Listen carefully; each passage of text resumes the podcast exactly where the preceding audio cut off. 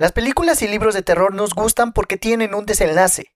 Finalmente, la historia termina y podemos continuar con nuestras vidas. Tal vez tengamos más dificultades para dormir que antes de ver alguna película, pero podemos tener una relativa tranquilidad al saber que esos monstruos están limitados a la ficción. Las verdaderas historias de fantasmas y los extraños encuentros con lo desconocido son un asunto completamente diferente. Cuando vemos o experimentamos algo inexplicable, no puede haber ningún lugar al que recurrir. Las historias a continuación son una prueba de que cuando tienes este tipo de experiencias, a veces no hay vuelta atrás. Aquí te dejo 12 extrañas historias contadas en Reddit, parte 12. Noche oscura. Mi madre solía trabajar largas horas, por lo que al crecer no era raro que ella nos dejara a mí y a mi hermana solos. De cualquier manera, una noche estábamos abajo viendo televisión cuando escuchamos golpes desde arriba. Pensamos que tal vez los gatos estaban peleando, así que subimos para separarlos. Pero cuando estábamos arriba, nos dimos cuenta de que la ducha estaba abierta y la puerta estaba con seguro. Bajamos las escaleras y nos acurrucamos juntos, convencidos de que estábamos a punto de morir. Después de escuchar más golpes, mi hermana decide desafiarlo y lleva la llave de repuesto al baño. Abre la puerta para encontrar la ventana del baño abierta y la ducha a todo chorro. Todavía no sabemos qué pasó esa noche. Sin embargo, me da escalofríos pensar en ello. Esto me supera. Esto es algo que nos sucedió a mi ahora esposo y a mí cuando comenzamos a salir. Íbamos a trabajar juntos desde su casa, la misma ruta que tomábamos todos los días, solo charlando y cualquier cosa. De repente, ambos nos dimos cuenta de que no teníamos idea de dónde estábamos. Encontramos una calle principal y nos dimos cuenta de que estábamos a unos 20 minutos en la dirección opuesta a donde estábamos viajando. Pero solo habían pasado 3 minutos. Aparcamos por un minuto y nos quedamos ahí sentados, tratando de averiguar cómo llegamos ahí. Fuimos a trabajar y se lo contamos a todos. Trabajamos en una pequeña cafetería administrada por una iglesia, por lo que todos eran amigos cercanos. Y aún no podemos entender qué fue lo que pasó. Cantando villancicos. Cuando tenía alrededor de 12, solía haber algo en mi ciudad donde los chicos andaban cantando villancicos a la gente y tal vez nos daban algo de dinero. Esto fue en Chipre. Alguien de ahí podría confirmarlo. Como sea, mis amigos y yo decidimos entrar en este enorme edificio de apartamentos y todo estuvo bien, hasta que llegamos al sexto piso. Cuando tocamos a una de las puertas del apartamento, la puerta se abrió lentamente, y luego quien estaba detrás de ella comenzó a abrirla y cerrarla de la manera más violenta que había visto. Estamos corriendo hacia el elevador, asustados, y el elevador se abre cuando escuchamos gritos. ¡El diablo! ¡El diablo! Saltamos dentro del elevador y mientras observaba lo que me pareció el tiempo más largo en que el elevador cerró sus puertas, con miedo a que la persona hubiera salido a matarnos o algo así. El hombre invisible. Mi abuela me contó esta historia un par de veces. Su antigua casa estaba en el tipo de vecindario donde la gente dejaba sus puertas delanteras sin llave. La casa era un nivel dividido, que es como tres pasos al siguiente nivel. Entonces, ella estaba en el segundo nivel durmiendo una siesta al otro lado de la casa desde la puerta trasera. Se despertó por el perro, un pastor alemán bien entrenado, quejándose y ladrando a su lado. Se levantó, sintió una corriente de aire frío en la casa, fue a la parte trasera y notó que las escaleras del ático se habían bajado del techo.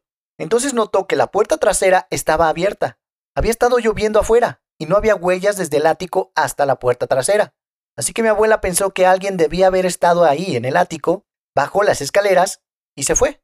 Lo que más me asusta es solo la idea de que un extraño esté en la casa sin que lo sepas ni lo veas. Saliendo a caminar. Una noche fui a pasear a mi perro alrededor de las diez y media. Tan pronto como salimos por la puerta, comienza a actuar realmente agitado. Supuse que verdaderamente necesitaba irse. Mientras caminamos por la entrada, escucho un susurro del árbol en el patio del vecino, que está a unos metros de distancia, y veo una gran forma oscura. Corrimos por la calle como un demonio mientras un oso ahora bajaba y estaba entre nosotros y la puerta. Se alejó sin ningún problema y sorprendentemente mi perro todavía necesitaba defecar. Identidad desconocida. Una vez, cuando tenía seis años, me levanté en medio de la noche para orinar. La ventana del baño estaba justo al lado del inodoro y vivíamos en el segundo piso. La ventana era borrosa para que nadie pudiera vernos, Miré hacia arriba y vi unos brillantes ojos que miraban por la ventana.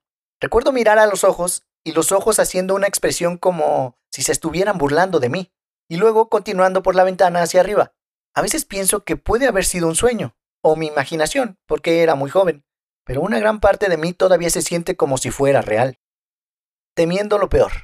Una vez, cuando aún era demasiado joven para conducir, mi madre vino a recogerme, a mí, a mi hermana y a nuestra amiga de un concierto en un bar local. Eran alrededor de las 2 de la madrugada cuando regresábamos a nuestro vecindario, que estaba en el medio de la nada. En serio, ni siquiera vivíamos cerca de los límites de la ciudad. No había farolas cerca de nuestro vecindario, o aproximadamente en un área de 8 kilómetros alrededor de donde vivíamos, por lo que siempre estaba completamente negro. Estamos conduciendo por esta calle cuando llegamos a una colina, y mi madre comienza a disminuir la velocidad. Naturalmente, comenzamos a preguntarle por qué estamos disminuyendo la velocidad, y ella señala hacia el camino al pie de la colina, y nos dice que está tratando de descubrir qué sucede más adelante. Miramos y todo lo que puedo ver es esta gran masa de personas caminando en medio del camino, bloqueándolo por completo. Alguien incluso tenía una antorcha. En serio, no bromeo.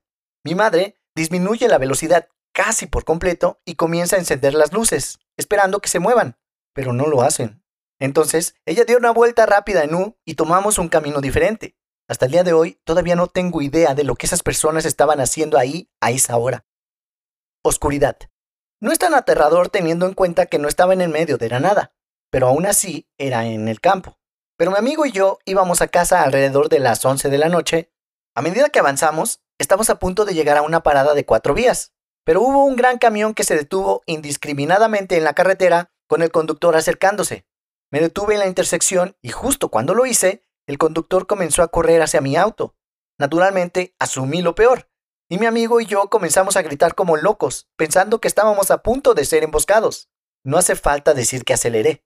Viendo hacia atrás, me siento mal, porque estábamos en un área donde estoy bastante seguro de que nada hubiera pasado, pero todo es más aterrador en la oscuridad. Alta ansiedad. Desearía tener un artículo de noticias para respaldar esto, pero no lo tengo. Vivo en Jacksonville Beach, Florida, y mi esposo y yo estábamos caminando por la playa en la noche buscando un lugar romántico para pasar momentos sexys. Podemos ver a lo lejos una manta y una canasta en la orilla. Paseamos y encontramos lo que creemos que es las obras de un picnic romántico. Tiene algo de fruta, vino y algunas velas apagadas. Luego, vemos algunas plumas. Después, las olas rompen y un cadáver de pollo decapitado aparece. Está claramente sin cabeza. De repente, nos damos cuenta de que este no es un picnic romántico, son los restos de algún tipo de ritual vudú. Corrimos lo más rápido que pudimos. Nos asustó muchísimo. Ya no están. Viví en la casa de mi amigo este verano. Se nos ocurrió una teoría. Las historias vendrían de los padres, quienes son muy honestos, sobre cómo escucharon a su hija y a su novio gritándose en el sótano a través de los conductos del aire. Bajaron para decirles que se callaran, y no había nadie ahí. Llamaron a los chicos y estaban viendo una película. En otra ocasión, Escucharon a su hijo, mi amigo, tocar la guitarra en el sótano. Le gritaban que subiera a comer y recordaron que se había mudado a la universidad de ese año. La teoría es que los eventos se atascan en el tiempo, ahí, como si fuera una cicatriz. Solo eran recuerdos tristes. La canción de la guitarra aparentemente era triste o momentos estresantes, es decir, las peleas. El 911 ha sido marcado desde esa casa antes, solo para que la policía dijera que fue hecho por un pequeño o una anciana, o algo así ninguno de los cuales vive aquí. Una noche en mi casa. Crecí en una casa embrujada. Nunca quiero experimentar nada de eso otra vez. Nunca. Lo más aterrador que puedo recordar es cuando tenía ocho o nueve años. Recuerdo haberme despertado en algún momento de la noche y escuchar el ruido. Nuestra casa era pequeña y no teníamos ventiladores que hicieran ruido, así que podíamos escuchar todos los ruidos de la casa. Lo que escuché fue en el pasillo encima de la lavadora. Habíamos jugado juegos de mesa esa noche y los dejamos encima de la lavadora. Cuando me desperté esa noche, seguía escuchando la rueda del juego de la vida, como giraba y giraba.